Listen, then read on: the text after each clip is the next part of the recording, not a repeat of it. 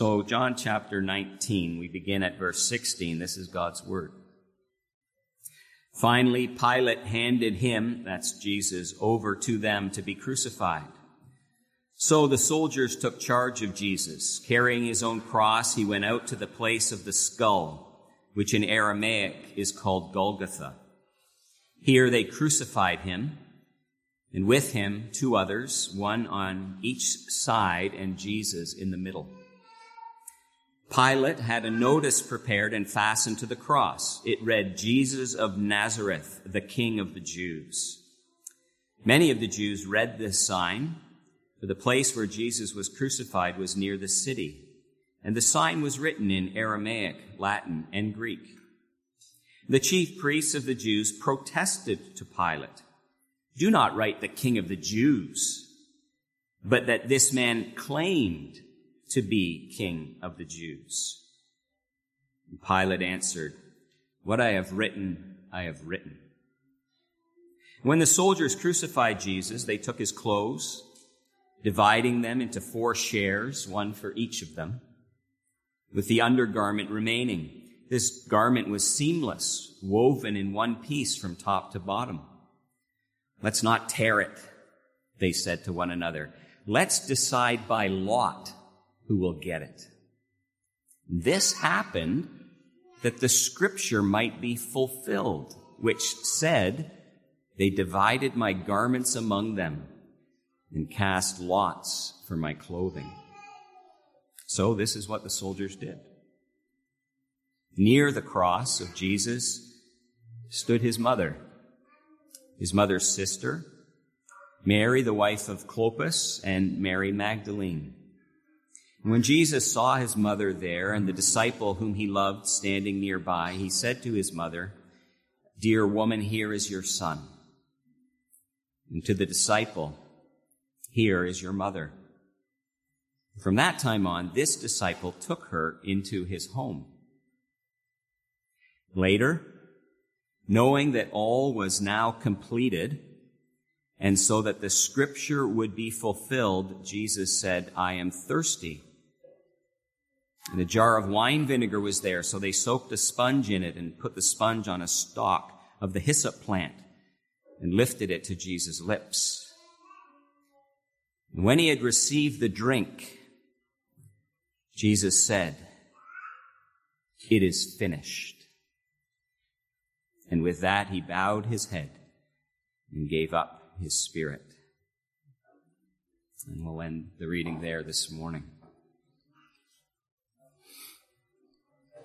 It was just in this past March, March of this year, that an archaeologist named Dr. Scott Stripling and a team of international scholars held a press conference in Houston, Texas.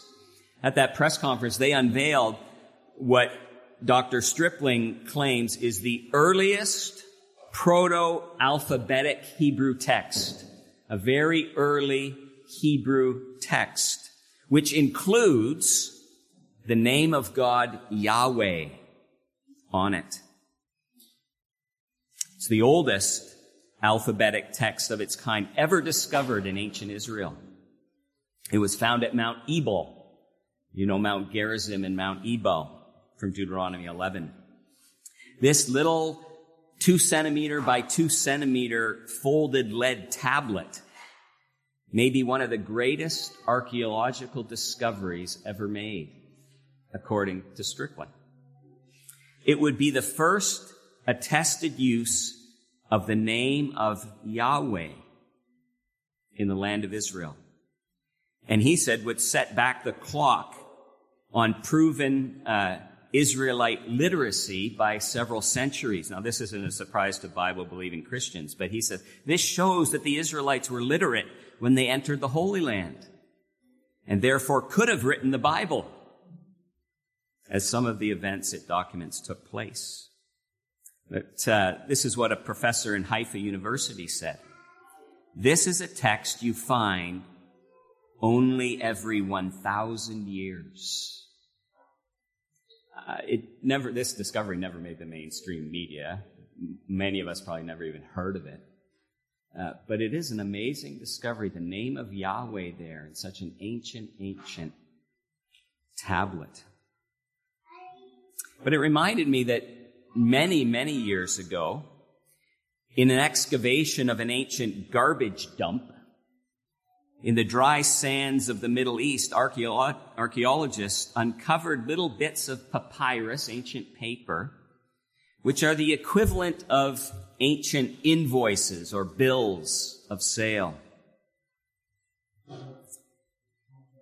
And on some of those invoices, written boldly across the list of what was owed, is the Greek word tetelestai, which means paid in full. Paid in full. Now that kind of discovery for an archaeologist is not a once in a thousand years kind of find. But for a sinner, when that word tetelestai is on Jesus' lips from the cross, it is once in a lifetime good news. Because in this word is the believer's hope and assurance and comfort and joy. Because that Greek word tetelestai is translated into English, it is finished. And that's the sixth saying of Jesus from the cross that we've read this morning. Jesus said, I'm thirsty. They lifted the sponge to his lips. And after that, he said, It is finished. Only John records these words out of the four gospel writers. And one writer said, is it surely, it is surely not too much to say that of all the seven sayings of Christ on the cross, none is more remarkable than this.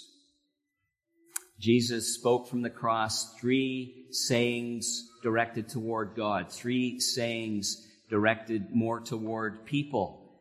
But here is a saying which involves God and people. She spoke before devils and angels to the whole universe. It is finished. Perhaps the greatest single word Jesus ever spoke in his life. After he's born in Bethlehem in the manger, after all of his teaching in, uh, in Israel and all of the miracles he performed, after his betrayal and suffering, before he breathed his last breath on the cross, this is what he said. Tetelestai. It is finished. Now, many people have said, what did he mean when he said that? What did he mean? And it's probably true that we'll never completely understand the fullness of what Jesus meant when he said that. But I think there are some things that we could say it didn't mean. It wasn't just a cry of relief. Finally, it's finished. As if Jesus was looking to escape his suffering on the cross. It wasn't the cry of defeat, as some have said. Oh, I'm finished. I had hoped that I would be able to, to do something in this world and change people and people would recognize me, but they haven't and I'm a failure. It's all finished. There's certainly nothing of that.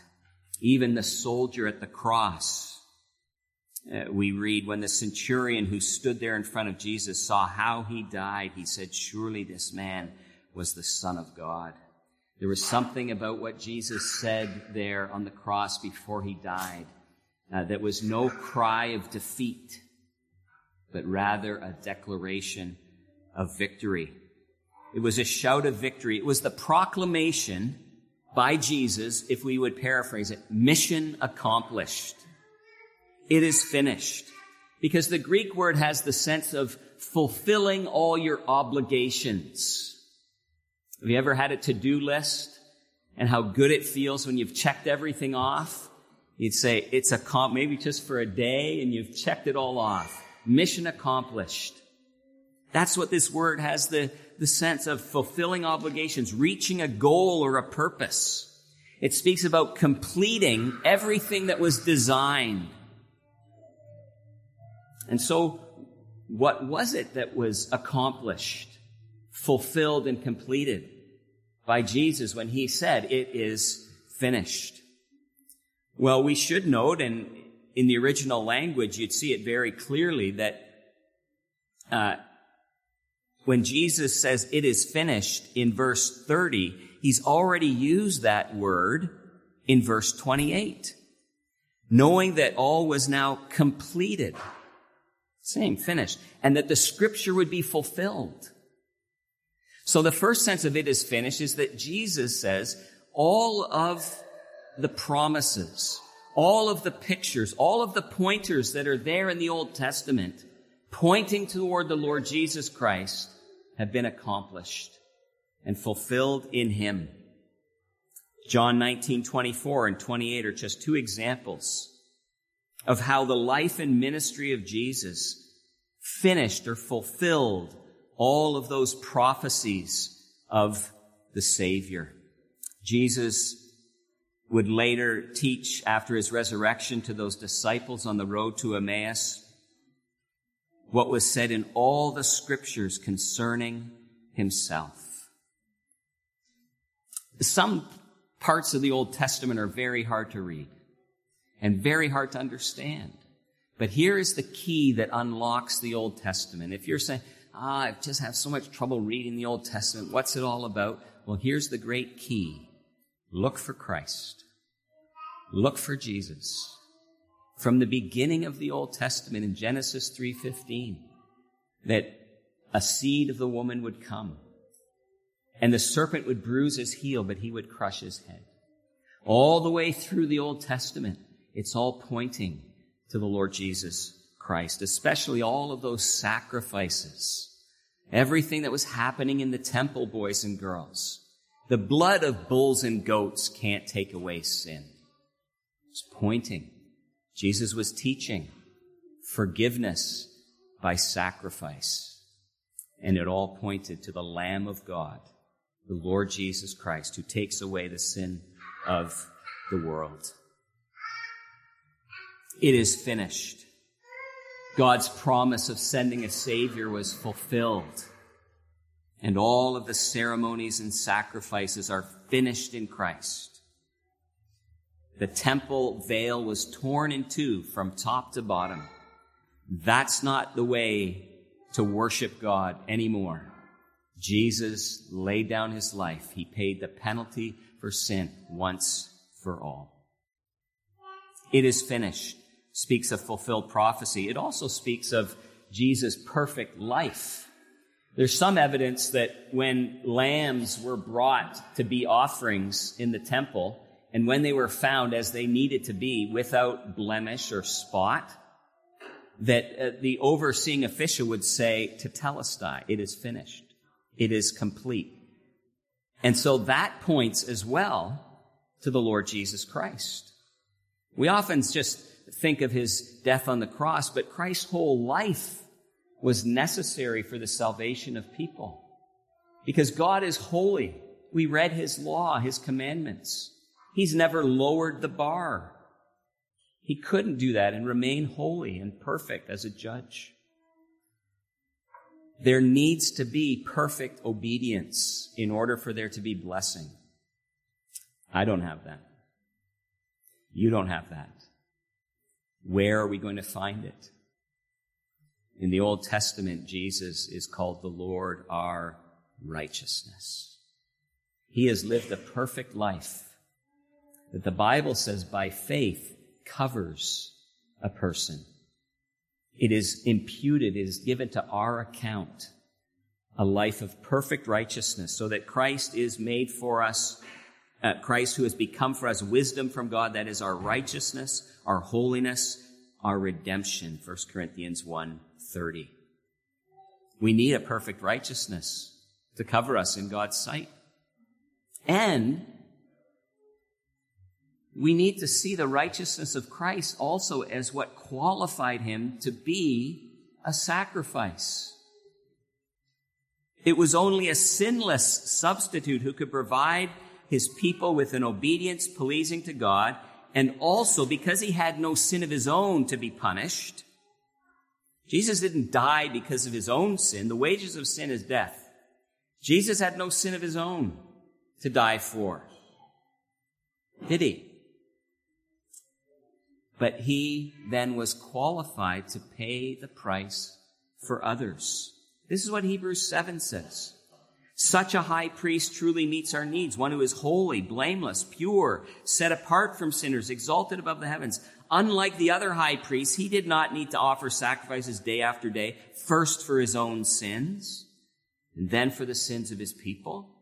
He sacrificed for their sins once for all when he offered himself. For the law appoints as high priests men in all their weakness. But the oath or the promise of God, which came after the law, appointed the Son, who has been made perfect forever. It is finished. All the prophecies fulfilled in Christ. A perfect righteousness fulfilled in Christ. So that, and here's the third, there are others, but here's the third for this morning. Meaning of it is finished. Jesus was qualified to pay another person's debt because he wasn't sunk in spiritual debt himself. And this is the glorious good news of the Bible. The third sense this morning of tetelestai announces a complete payment or purchase. Because the death of Jesus was the physical and spiritual especially enduring of the wrath of God against the sin of Christ's people, all those that he came to save, all those that the Father had given him from all eternity. When Jesus said, it is finished, he was declaring the perfect and complete payment for the debt of sin. Every event of his life, one writer said, was part of the payment of the penalty of sin, but this culminated on the cross. That's what we need to see when we look at the cross, understanding what the Bible says about it. He wasn't just a martyr for a cause, as some people think. He wasn't just a helpless uh, political uh, prisoner. He was the Son of God in the flesh, enduring the wrath of God against the guilt of the sin of his people. You can't see that with your eye. They couldn't see that with their eyes that day when they looked at Jesus on the cross. But that's what the Bible tells us was happening.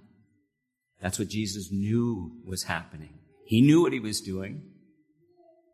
No greater love has a man than this than he lay down his life for his friends. And that has no greater meaning than Jesus laying down his life, which meant enduring the holy wrath of God for sin on the cross not his own sin, but the sin of anyone and everyone who would come and acknowledge their sin and put their trust in the Lord Jesus Christ as the great substitute Savior, the Lamb of God. Listen to these words that someone once wrote. He paid a debt he did not owe. I owed a debt I could not pay. I needed someone to wash my sins away.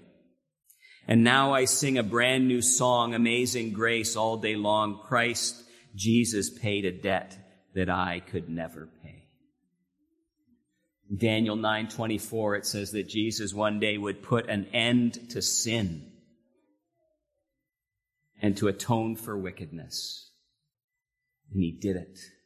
And he said it is finished. All the ceremonies and shadows that pictured this ultimate payment are now fulfilled because of Christ's death on the cross. It is finished. No further sacrifice for sin is needed. Any attempt at that is, is redundant or blasphemous. Listen to Hebrews again chapter 9. But now Jesus has appeared once for all at the end of the ages to do away with sin by the sacrifice of himself. Christ was sacrificed once to take away the sins of many people. And he will appear a second time, not to bear sin, but to bring salvation to those who are waiting for him. An older pastor of a previous generation said, one comforting thought stands out most clearly on the face of this famous saying, it is finished. He says, as Christians by faith, we rest our souls on a finished work. And if we rest them on the work of Christ Jesus our Lord, we will not fear that either sin or Satan or law shall condemn us at the last day. We may lean on the thought that we have a Savior who has done all, paid all, accomplished all, performed all that is necessary for our salvation. Praise God. It is finished. The debt has been paid. And you know, in the Lord's Prayer, we already read it this morning, sins are called many things in the Bible. It has many names to tell us all the different ways that sin is so sinful. But remember the Lord's Prayer? What did Jesus call sin? He called it our debt. Forgive us our debts. It's what we owe. Because again, what do we owe God? We owe God a perfect obedience. We're his creatures. But now also as sinners, we owe a payment for sin. The guilt of our sin. And so as we think about sin as debts and we think about Christ saying it is finished, let me just end with three practical applications from this sixth saying of Jesus from the cross. Here's the first. Honest confession. Honest confession. And I'm not talking about you confessing something to me. If you've done something against me and that needs confession, or if I've done something about you, we can deal with that one on one. I'm talking about you now before God. The God who knows you, knows everything about you. Talk about honest confession. We need to see our guilt. We need to see that guilt as an unpayable debt. The debt we couldn't pay the debt of original sin because we are the descendants of Adam, and the debt of every actual sin in our lives day by day. Honest confession. You know, we just came back from holidays a few weeks ago from down in the States, and because we were traveling and going to different stores, when we got back from holidays, found out that uh, my credit card wouldn't work. Have you ever had that? Uh, they put a hold on it which is always so inconvenient because you're so embarrassed. You know, you go to pay, oh, the credit card doesn't work. You feel like that you just never pay your lo- your debts at all. But uh, it was because of all these things. Some algorithm uh, decided that these purchases look suspicious, right? And so there was a hold. Uh, we called the, the person at the credit card company, and this is what the lady said. Well, I'm going to go, I, I'm going to need to go over with you all of your charges since June. This was the end of August. I was on the phone for hours. All right. June 1st, McEwen's, McEwen, McKee, the gas station here, couldn't pronounce it. McEwen's, uh, $54. Yes. Yeah, that's, that's right. Uh, later after, Foodland. Yes, that's right. Yeah. It, that went on for hours. Every charge since June. And she said, do you owe this, basically? Yes. Yes. Yes, I do. For two hours, I had to acknowledge every debt. Have we done that with God? where if he would go over your life and point out time and place, would you just say, yes, yes, yes, yes. That's me. There it is in black and white. That's what confession is. It's agreeing with what God says in His Word is sin. And then agreeing with Him that that's in my life and it would take longer than two hours. Honest confession. Yes, it was me. I owe it all. But secondly, not just that we respond in honest confession, but that by God's grace we respond by the gift of faith. That we would look to the gracious, perfect payment of a sinner's debt by Jesus. It is finished. It is finished. That we look to Him alone. That we don't just try to come before God and say, well, I have some good works here that could, could help pay it off. All of our good works are tainted by sin. That we don't come with God with some of extra suffering that we've gone through to, to pay for the guilt of our sin. There is no purgatory. There is no purgatory, no extra suffering that sinners have to do to pay the penalty of sin. There's only one purgatory the cross of the Lord Jesus Christ, where Jesus said, It is finished. And lastly, that we would respond, if we've trusted in Christ, and I hope we have this morning, in thankful response. Just a thankful response. The five quick marks of a debt forgiven Christian. Five fruits that grow on the tree of forgiveness. First, peace. Boys and girls, you can do them on your finger. You have five fingers on a hand. Just listen to these five, and I hope you remember them. Peace. Therefore, since we have been justified through faith, we have peace with God through our Lord Jesus Christ. There is therefore now no condemnation for those who are in Christ Jesus. Believer, you need to hear that. All of your good days and all of your bad days don't detract or don't add to it is finished. You have peace with God. Second, love. Love to the Father and to the Son and to the Holy Spirit, the triune God who first loved us. Remember what Jesus said to the woman, the sinful woman, the Pharisee's house. I tell you, her many sins have been forgiven as her great love has shown. But whoever has been forgiven little loves little. I love God. I love the Lord. Joy. Here's the third one. Joy. Psalm 51. Cleanse me with hyssop and I will be clean. Wash me and I'll be whiter than snow. Let me hear joy and gladness. Let the bones you crushed rejoice. Hide your face from my sins and blot out my iniquity. Restore to me the joy of your salvation. Joy grows on the tree of forgiveness. It's a fruit that grows. I don't know if you have a mortgage. Do you have a mortgage this morning? What if I talked to you after and I just said, hey, it's covered. I'll take care of that for you.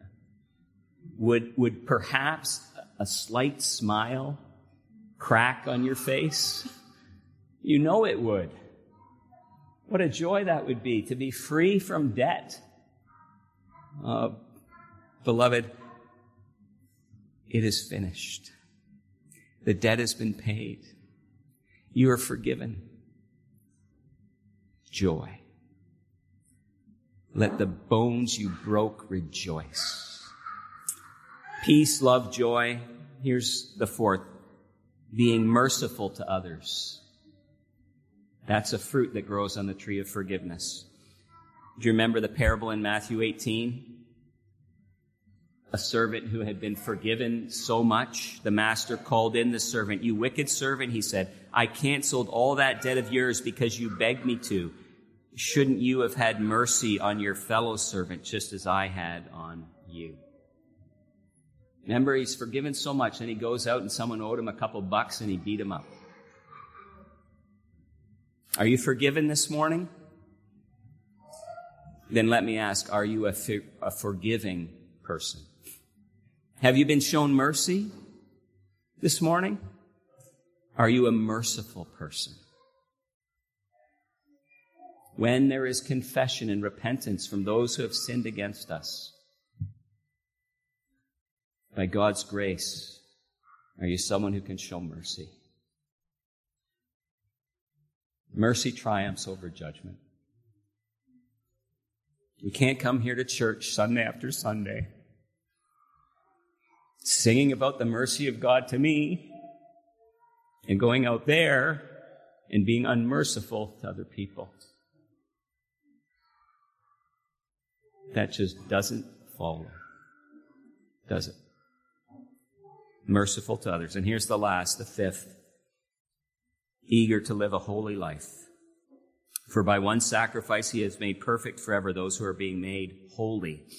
Hebrews 10, 14. He committed no sin, no deceit was found in his mouth. When they hurled their insults at him, he did not retaliate. When he suffered, he made no threats. Instead, he entrusted himself to him who judges justly.